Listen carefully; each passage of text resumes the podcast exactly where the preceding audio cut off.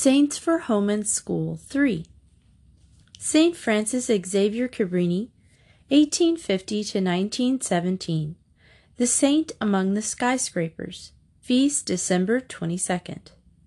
It may seem a long distance to most of us from Sant'Angelo near Lodi in Italy to Chicago in the United States, but to Mother Cabrini it was short. You see, the world was too small for her. Indeed, we have a marvel at the large number of orphanages, hospitals, and schools she founded. How such a little nun, for she was small, could travel so far and do so much, indeed very remarkable.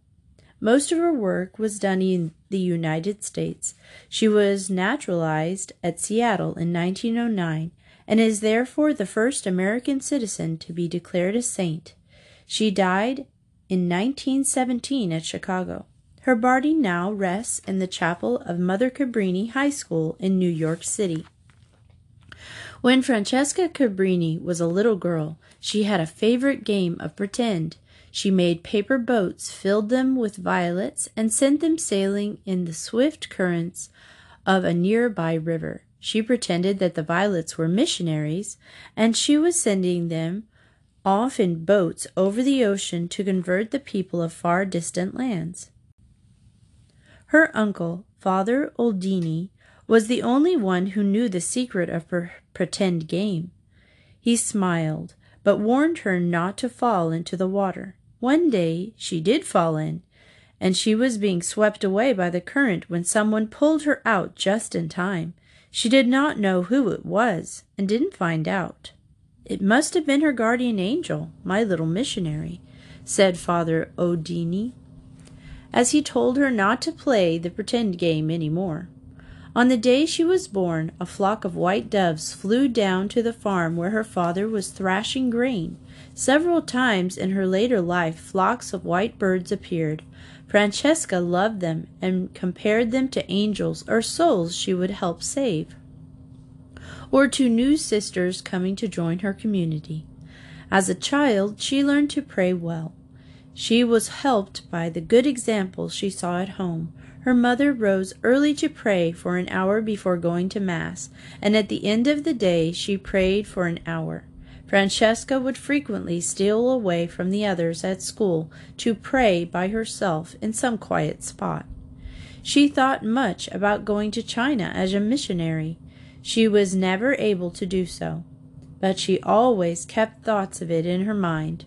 Her sisters, however, were later to go, and are now at work in that country. In the little school which she first attended, her own sister Rosa was her first teacher. Francesca's favorite subject was geography. She loved to study maps and learn about the different countries of the world, because she wished to prepare herself to be a real missionary. She went to high school for five years and then attended normal school at Lodi. At eighteen, she had her teacher's certificate. Then she made application to join the Daughters of the Sacred Heart, who had been her teachers during her high school course. Mother Superior refused to accept her because she didn't think Francesca's health was good enough. Of course, this was a great disappointment to Francesca. However, she remained at home to help her father and mother. Within a short time, however, both of her parents died and also one of her sisters. Out of thirteen children in the family, only Francesca Rose and one brother now remained. These three worked on the farm together. Francesca spent much time nursing an old woman dying of cancer. In 1871, she herself had smallpox, but was nursed so well by Rose that no scars resulted. By the time she was twenty one, Francesca, we see, had suffered much many deaths in her family, her own hard work as a nurse, and her own illness had all combined to teach her that everyone in this world has a cross to carry. At Codogno, there was a girls' school in need of a teacher because the regular teacher was ill. Monsignor Ceretti asked Francesca to teach there for two weeks. Francesca consented. But the two weeks stretched out until they became six years. Her experience with the orphans in that school was a good preparation for the work she would do later. At last, a bishop suggested to her that she should found a missionary order of her own. She gladly consented. Monsignor Soretti gave her money to buy a house. On November 14, 1880, the Monsignor said Mass for the sisters in their new home. This date is regarded as the birthday of Mother Cabrini''s new order. Her community is now known as the Missionary Sisters of the Sacred Heart. This first house of Mother Cabrini's was an orphanage. Taking care of neglected children became the chief work of the missionary sisters, although hospitals and schools were also founded when needed required. Mother Cabrini often said to the bishop, My sisters must work in more than one city. The whole world is not wide enough for me. The bishop would smile at the, at the enthusiasm of this little Mother Superior. He never dreamt of the tremendous growth Mother Cabrini's order would show before many years had passed. Francesca and her sisters placed their complete trust in God. One day they had no money to buy food. She said to one of the nuns, Haven't you any money? No, mother, not a penny.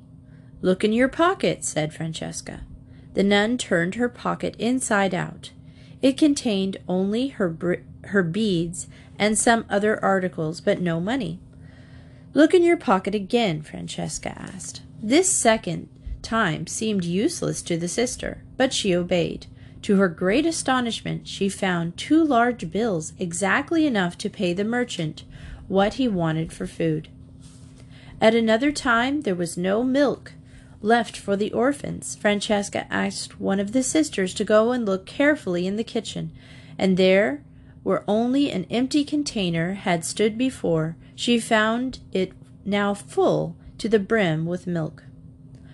On one occasion, when the bread was all gone, Francesca sent another nun to look in the bread box again, and it was now full of bread. Soon another house of the missionary sisters was founded at Grumello, near Cremona.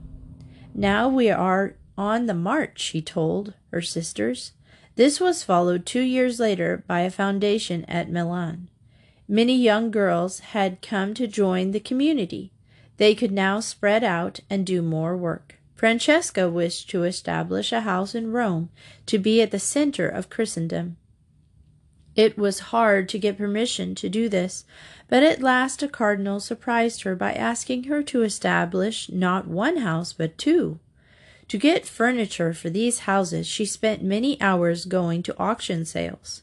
About this time, many thousands of Italians had gone to the United States. They were strangers in that country. They could not speak English. They were suffering many hardships. They could not make themselves understood. In 1888, Francesca went to Rome to see the Holy Father, Leo XIII.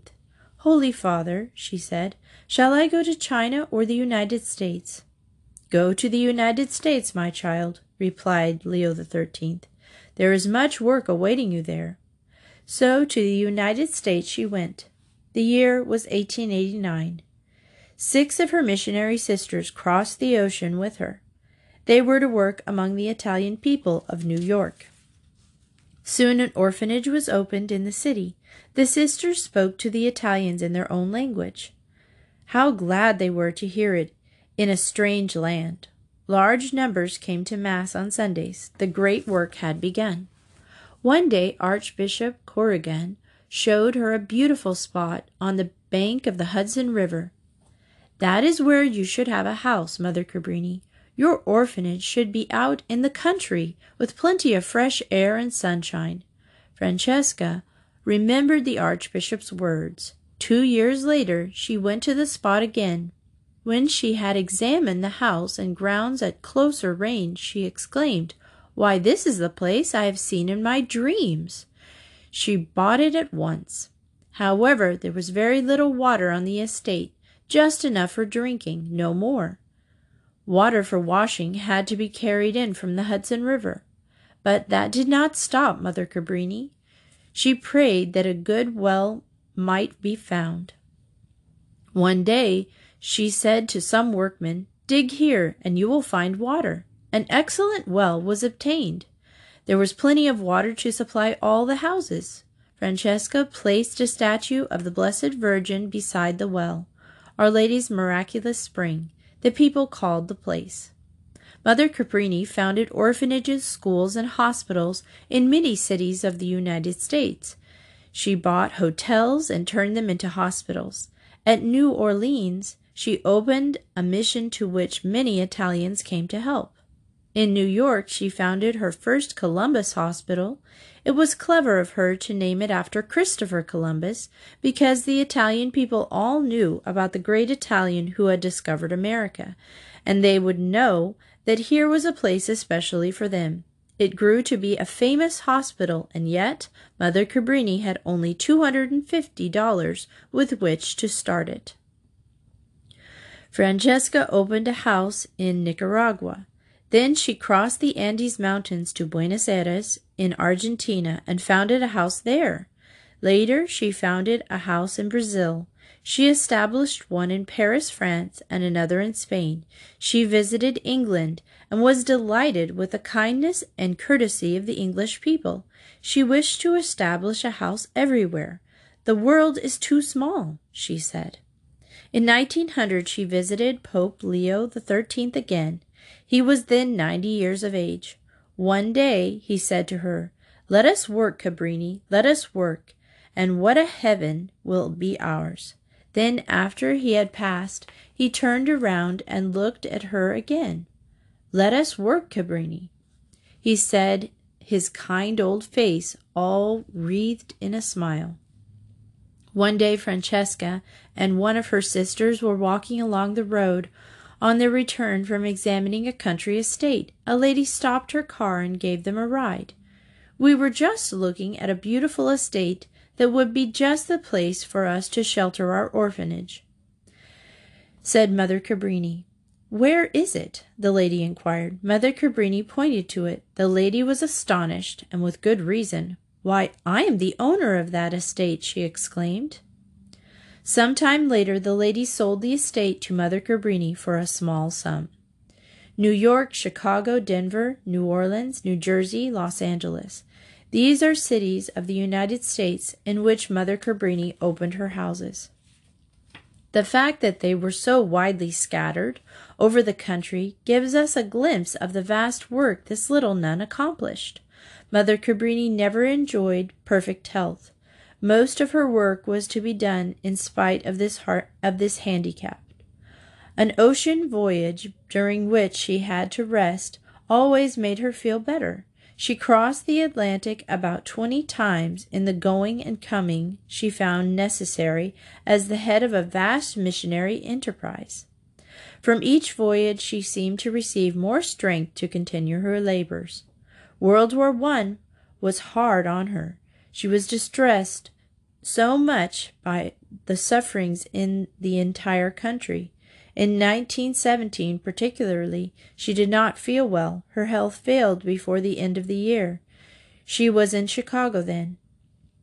On December 21, 1917, fearing that the children in one of her schools might miss their usual treat of candy for Christmas, she began to make up the little parcels with her own hands. Let us hurry, she said to her sisters. The time is short, and I want to be sure that the children will have their treat. No wonder she wanted to hurry. She must have felt death upon her, for the very next day, December 22nd, she died. The children would have their Christmas treats on earth. She herself would enjoy hers in heaven. On July 7th, 1946, the Holy Father Pius XII canonized her at Rome. While the ceremonies were going on, American planes flew in beautiful blue skies over St. Peter's and dipped their wings in salute to the new saint, the first American citizen to be raised to the honors of the altar. St. John Chrysostom, 345 to 407. The Gold Mouthed Orator. Feast is January 27th. The pupils of Sister Anita's class were studying the chief cities of Europe. Please go to the library, she said one day, and look up the pictures showing scenes in Constantinople. Locate this city on your map and find out what you can about the strait leading to the Black Sea. When you have done that, you will be better able to follow the story I have for you tomorrow morning. The next day, the pupils were ready with the answer. They were good workers, and besides, they liked stories, especially those told by Sister Anita. We'll have time for one report, she said. Jack Hickley, let us hear yours. The name of the strait, replied Jack, is the Bosphorus. It is about eighteen miles long and from a half mile to a mile and a half wide. It connects two seas, Marmora and the Black. It is used by the ships of all nations. A very clear answer, Jack, said Sister Anita. Then she continued, Let us imagine ourselves in Constantinople on a certain January night of the year 438. Crowds of people are making their way through the narrow streets. Where are they going? We follow them and soon arrive at the water's edge. What a sight there greets our eyes! Thousands and thousands of torches on the shore, and thousands of torches on the hundreds of boats in the channel light up the Bosphorus with their reddish, flickering flames. For miles and miles the strait seems filled with fire. What is the reason? It is because a ship draped in black is sailing into the harbor with the coffin of St. John Chrysostom on board. It is thirty years since he died and was buried in a far country, but now, by order of Emperor Theodosius II, his remains are being brought with great ceremony to Constantinople, where they must be buried with highest honors. Who was this man that so much respect should be given to him? He was born in the city of Antioch about year 345. The people there were proud that their schools were among the best in the world, for they were much interested in education. John's mother, a pious widow named Anthusa sent him to the best professors she could find. Under their care, he became so brilliant a scholar that the headmaster wished John to succeed him as chief teacher in the school. The young man became a lawyer and for some time practiced at the bar. He attended sports and games of all kinds, but one day he met a holy bishop named Meletius. After that, he was so taken with spiritual things that he left the law to study for the priesthood. He was then baptized. It may seem strange to you that he was not baptized before that, but in the early days of the church, many people were full grown before receiving baptism. John had a very dear friend there named Basil, now known as Saint Basil the Great, who persuaded him to go to the desert and live the life of a hermit. The hard life and the penance he performed there almost ruined his health. Yet he forced himself to remain in the desert for seven years. He then returned to Antioch, took care of the poor for five years, and finally was ordained to the priesthood. At first he was not a good speaker. He kept practicing, however, for he knew that practicing is one of the chief duties of a priest. He gradually improved and soon became a great orator. He pleased more people who listened to his sermons than they gave him the name Chrysostom, which means golden mouth. In fact, some scholars say he was the greatest orator who ever lived. His learning and wisdom, combined with his great power as a speaker, soon marked him out among men. He was compelled, much against his wishes, to become Bishop of Constantinople in 398. In his palace he lived a life of poverty. He spoke much against the luxuries and sin of the city. This made many enemies for him, especially among the rich and powerful. His chief enemy was the Empress Eudoxia, who made up her mind to get rid of him. At length she persuaded the emperor to banish him, but the people found out about it and forced the emperor to bring him back again. He continued to preach against the scandals at court. For revenge, the Empress Eudoxia had him banished secretly from the country. He was taken by soldiers to Colchos, a small village in Asia Minor. His enemies hoped the severe climate of the place would cause his death, but he continued to work even in exile, and wrote many letters to the people of Constantinople urging them to return firm in faith. Many persons began to complain about the injuries to the holy bishop. The empress then persuaded the emperor to send him to another place so the people would not hear so much about him. The soldiers were ordered to take him to a small village on the northeast shore of the Black Sea, and to make him suffer as much as possible on the journey. The soldiers did as they were told. Although each day the sun burned him severely, they would not let him rest. At last they reached a small village named Comana. There a saint appeared to the bishop and said, Tonight you shall be with me in glory. The soldiers, seeing that their prisoner was dying, took him to a priest's house in the village. There he clothed himself in white garments, the symbol of holy life, received the last sacraments, and then, after saying, Glory be to God for all things, which he had said so often since his early years, he passed in his eternal reward. The date was September 14th, 407. Thirty years later, when his body was brought back to Constantinople, Theodosius II, son of the emperor and empress who had banished the saint, laid his head on the coffin and in tears begged forgiveness for the injuries that had been done.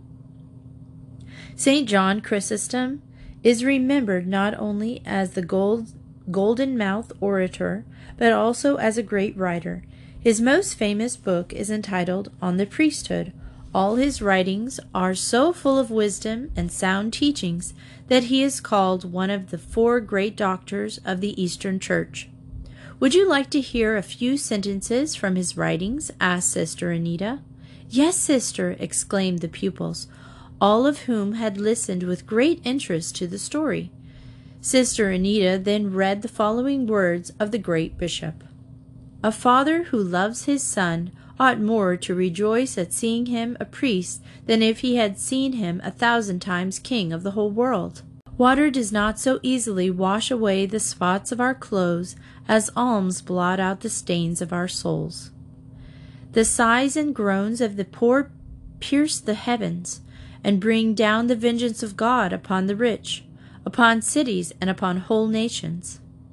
A mother who does not complain at the sickness and death of her dearest child, but thanks God with perfect submission to his will, will receive a reward equal to that of a martyr.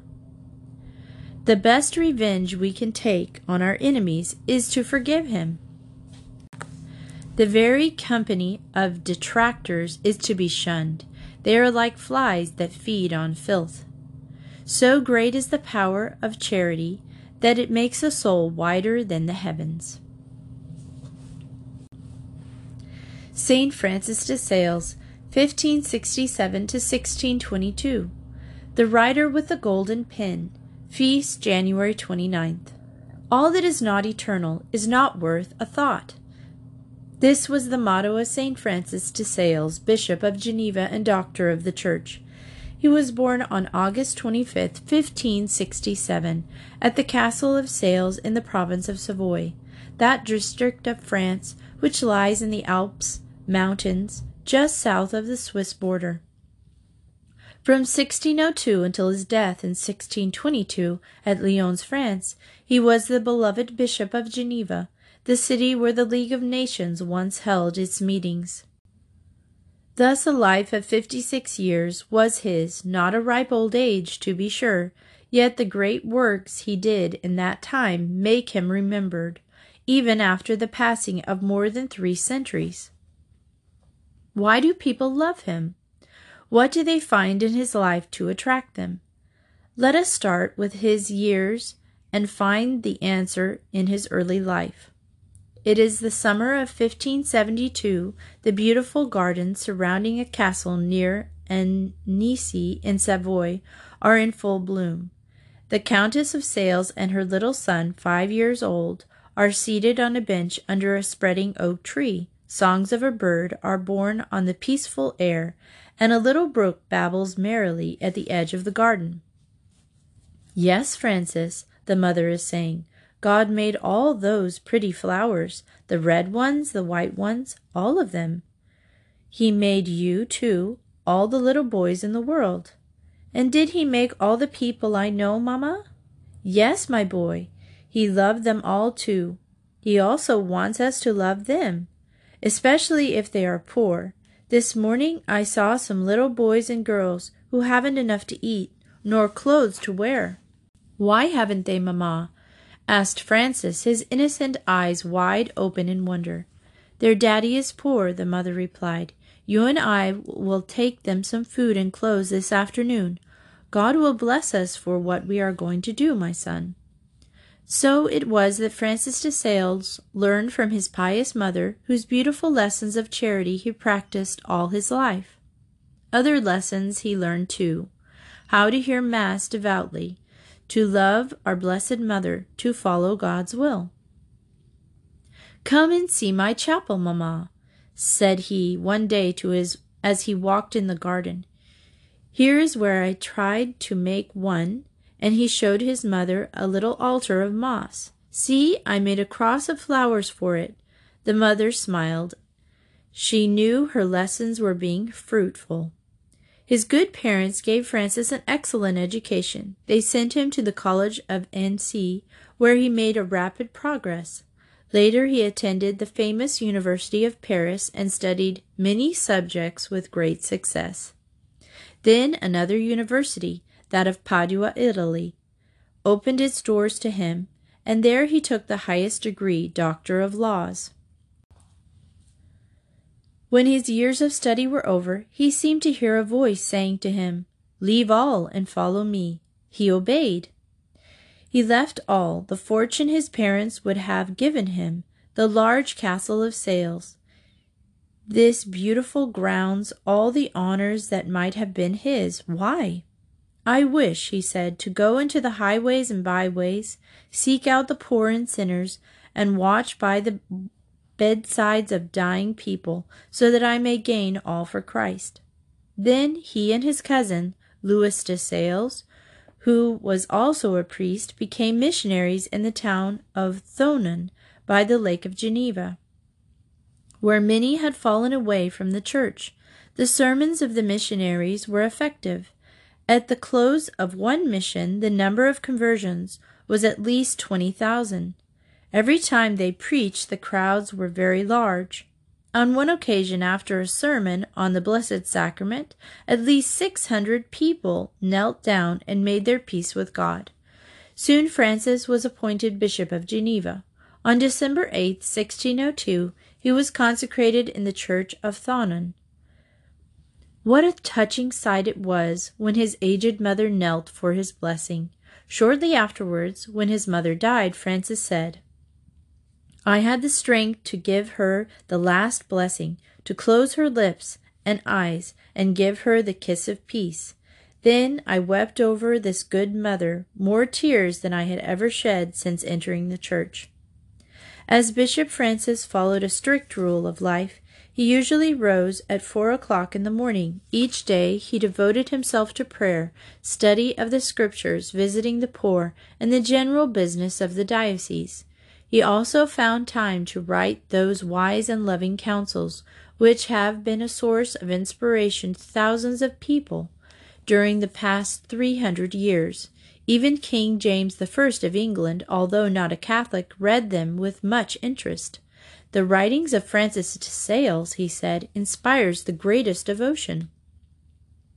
He wrote of charity, spoke of charity, practiced charity. One day, when an avalanche had destroyed several villages, he announced, I shall visit my suffering people. But, my lord, said the messengers who had brought him news of the disaster, you must not go. Huge rocks have fallen on the roads, trees are uprooted. We had to climb over them to get here, and we had the greatest dif- difficulty going. But they should be afraid, said the saint.